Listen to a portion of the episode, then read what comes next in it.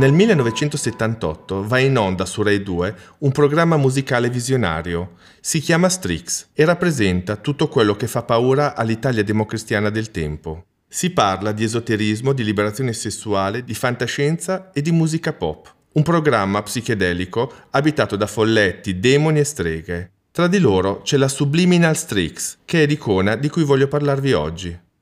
C'è l'immagine di questa donna dallo sguardo glaciale, una bionda androgina con un completo giacca pantalone e un punto interrogativo rosso, forse disegnato col rossetto, proprio in mezzo al seno nudo. Ero solo un bambino, ma sono cresciuto con questa immagine di pura libertà nella testa. Rivedendola anni dopo, ho capito che anche l'Italia ha avuto il suo David Bowie. Semplicemente ero una donna. Stiamo parlando di Patti Pravo.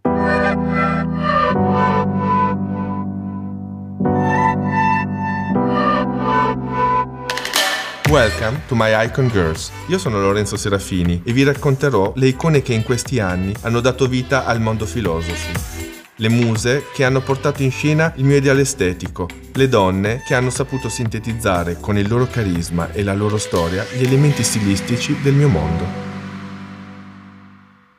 Prima di Patti Pravo c'era Nicoletta Strambelli, nata e cresciuta a Venezia insieme ai nonni. Come spesso accade, dove c'è una mamma distante, c'è anche una nonna pronta a comprenderti e nonna Maria, questa bambina, la capisce subito. A quattro anni Nicoletta studia già pianoforte e danza classica. A dieci entra al conservatorio Benedetto Marcello di Venezia e a chi la chiama bambina prodigio, lei, molto candidamente, risponde che lo è ancora oggi. Appena adolescente, nel 1962, se ne scappa a Londra per imparare l'inglese, ma lì tutti parlano di Roma, quindi non se lo fa ripetere due volte e si sposta nella capitale. La Roma post dolce vita è caotica e brillante. Nessun bianco e nero alla Fellini. Questa Roma è tutta a colori e balla in un locale in via Tagliamento. Parliamo del mitico Piper Club. Nicoletta si innamora subito di quel luogo, della sua pedana luminosa, del buio, della musica e dei balli selvaggi. Si lancia in scatenati shake, muovendo la chioma bionda e quel corpo filiforme che l'accompagnerà per sempre. Alberico Crocetta, che è il padrone del Piper, la nota da subito e ne rimane folgorato. Non so, io ero al Piper che ballavo tranquillamente con i miei amici ed è arrivato Alberico Crocetta, il mio manager. Mi ha chiesto se sapevo cantare altrettanto bene come ballare e da allora ho cominciato a cantare. Ecco, Patti Pravo nasce così. Il nome Patti viene scelto perché è facile da ricordare. Il cognome Pravo, invece, arriva dall'inferno dantesco, in quel verso che fa Guai a voi, anime prave, cioè le anime dei dannati. E Patti, un po' dannata, ci si sente. Dirà spesso che si è trattata di una botta di culo, ma Nicoletta diventa Patti Pravo perché è così che doveva andare.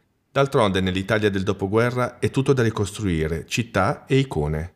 Patti Pravo indossa la minigonna lanciata da Mary Quant, si cotona i capelli e si trucca proprio come le ragazze inglesi. Ripudia l'ideale della brava ragazza italiana tutta casa e chiesa. Nel 1966 esce il suo primo singolo, Ragazzo Triste, una cover di But Your Mine di Sonny and Cher, un'altra dannata dell'epoca. Si esibisce con il pezzo al programma Scala Reale e per l'occasione indossa uno smoking di Saint Laurent. Con una sola esibizione libera le adolescenti italiane dai gonnelloni e le mette in completi maschili. Con il secondo singolo, Qui e là, viene incoronata regina del beat italiano, quindi si stanca e decide di cambiare genere. Mai dire a Patti Pravo che cosa rappresenta. Lei non è una che accetta le etichette. Quello che mi ha sempre affascinato in una donna è la capacità di non farsi fagocitare dalle mode, ma vivere lo spirito del momento con la propria personalità. Ed è questo genere di donna che mi ha sempre influenzato, che mi ha sempre attratto, persone dalle quali puoi essere ispirato perché uniche e perché indifferenti alle mode. Senta, uh, Patti, eh, qual è la più recente canzone che lei ha inciso? La bambola. La bambola. E Il 1968 è l'anno della bambola. Ironicamente, la ragazza che ha sempre dichiarato che i ragazzi se li fuma come le sigarette, canta di essere una bambola nelle mani di un uomo. Per prendersi ancora più gioco dello stereotipo della donna oggetto, Patti torna ad indossare abiti da brava bambina. Si ispira alle icone francesi del momento, le due bionde sempre imbronciate, Brigitte Bardot e Catherine Deneuve. Si cotona i capelli e indossa abiti corti ma accolatissimi, pieni di dettagli leziosi come colletti a gorgiera e polsini pieni di bottoncini. Dettagli questi che ritornano spesso nel mio immaginario creativo. Del resto mi triga sempre un taglio romantico in un look che non lo è affatto. Ancora oggi la bambola rimane un pezzo cult, addirittura a canticchiarlo è Lana Del Rey, che in molte interviste ha citato Patti come una delle sue muse. Tolti gli abiti di scena, però, Patti Pravo torna a comportarsi da dannata, si schiera a favore dell'aborto e del divorzio e irride il mito della virginità. Racconta a tutti la sua prima volta. A 14 anni, invece di andare a scuola, sono andata a fare l'amore. Torno a casa felice e dico ai nonni: Ho fatto l'amore e mi è piaciuto molto. Posso tornarci nel pomeriggio? Mi ci hanno mandata. Nella sua vita si sposa sei volte e mai in chiesa. La prima volta nel 68 a Brighton con il suo batterista Gordon Fagetter. Nel 72 sposa l'antiquario Franco Baldieri.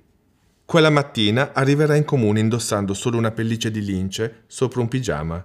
Perde la testa per Riccardo Fogli, al tempo sposato con la cantante Viola Valentino. Si sposano anche loro, con un rito simbolico, durante una fuga in Scozia.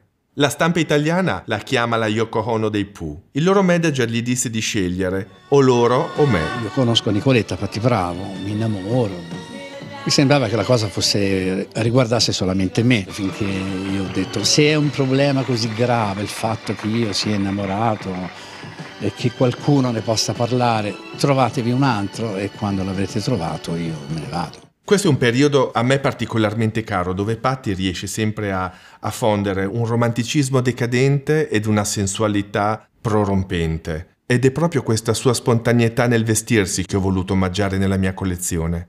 Ovviamente i due si lasciano e Patti scandalizza di nuovo l'Italia quando si lancia in una relazione a tre con i musicisti Paul Martinez e Paul Jeffrey. Sposa Paul Jeffrey a Bali, ma più per errore dice, e Paul Martinez l'anno dopo in California. L'ultimo matrimonio avviene nel 1982, quando Patti sposa il chitarrista Johnny Noir Johnson a San Francisco. In quel periodo sperimenta gli acidi e frequenta i primi hacker della Silicon Valley. Insomma, quando si tratta di amore, Patti non si tira indietro. Sarà proprio questa sua familiarità con le relazioni a tre a portarla a cantare Pensiero stupendo, pezzo simbolo dell'artista, nonché lo ammetto, il mio preferito. Siamo nel 1978 ed è qui che secondo me completa la sua trasformazione in Ziggy Stardust italiana. Sul palco Patti gioca con l'estetica decadente del glam rock e ogni esibizione è una sorpresa. Un giorno indossa completi maschili, il giorno dopo stupisce con delle tutine di lycra. Gli abiti con scollature profonde si alternano ai look con pantaloni di pelle e camicie romantiche trasparenti. Inutile dire che anche la Patti del 1978 mi ha ispirato particolarmente. In questo momento trovo i look di Patti estremamente ispiranti per la mia sensibilità. Riesce sempre a non essere mai pedissequa in nessuna rappresentazione aggiunge sempre un motivo disturbante, un motivo personale che va a contraddire il personaggio che sta interpretando in quel momento. Ecco, posso candidamente dire che i fiori di piume al collo portati con dei foulard interminabili sono un dettaglio che ho rubato spudoratamente. Quelli per me sono stati i suoi anni più iconici, ma non possiamo certo dire che si sia fermata lì. Patti ha continuato a reinventarsi anche nei decenni successivi. Memorabile è stato il suo ritorno al Festival di Sanremo nel 1984 con Per una bambola. Da vera diva stupisce tutti, scendendo le scale in questo abito di maglia di metallo creato in collaborazione con Gianni Versace. Patti si presenta sul palco come una geisha postmoderna. Non è lo stereotipo dell'artista europeo che si traveste da geisha, ma una celebrazione della cultura giapponese attraverso la sua personalità di inimitabile performer. Ricordo di aver incontrato Patti per la prima volta di persona durante un fitting nel 2009 quando lavoravo da Roberto Cavalli. La cosa che mi colpì veramente a fondo fu la sua visione chiarissima di come sarebbe stata la sua performance e la sua rappresentazione sul palco.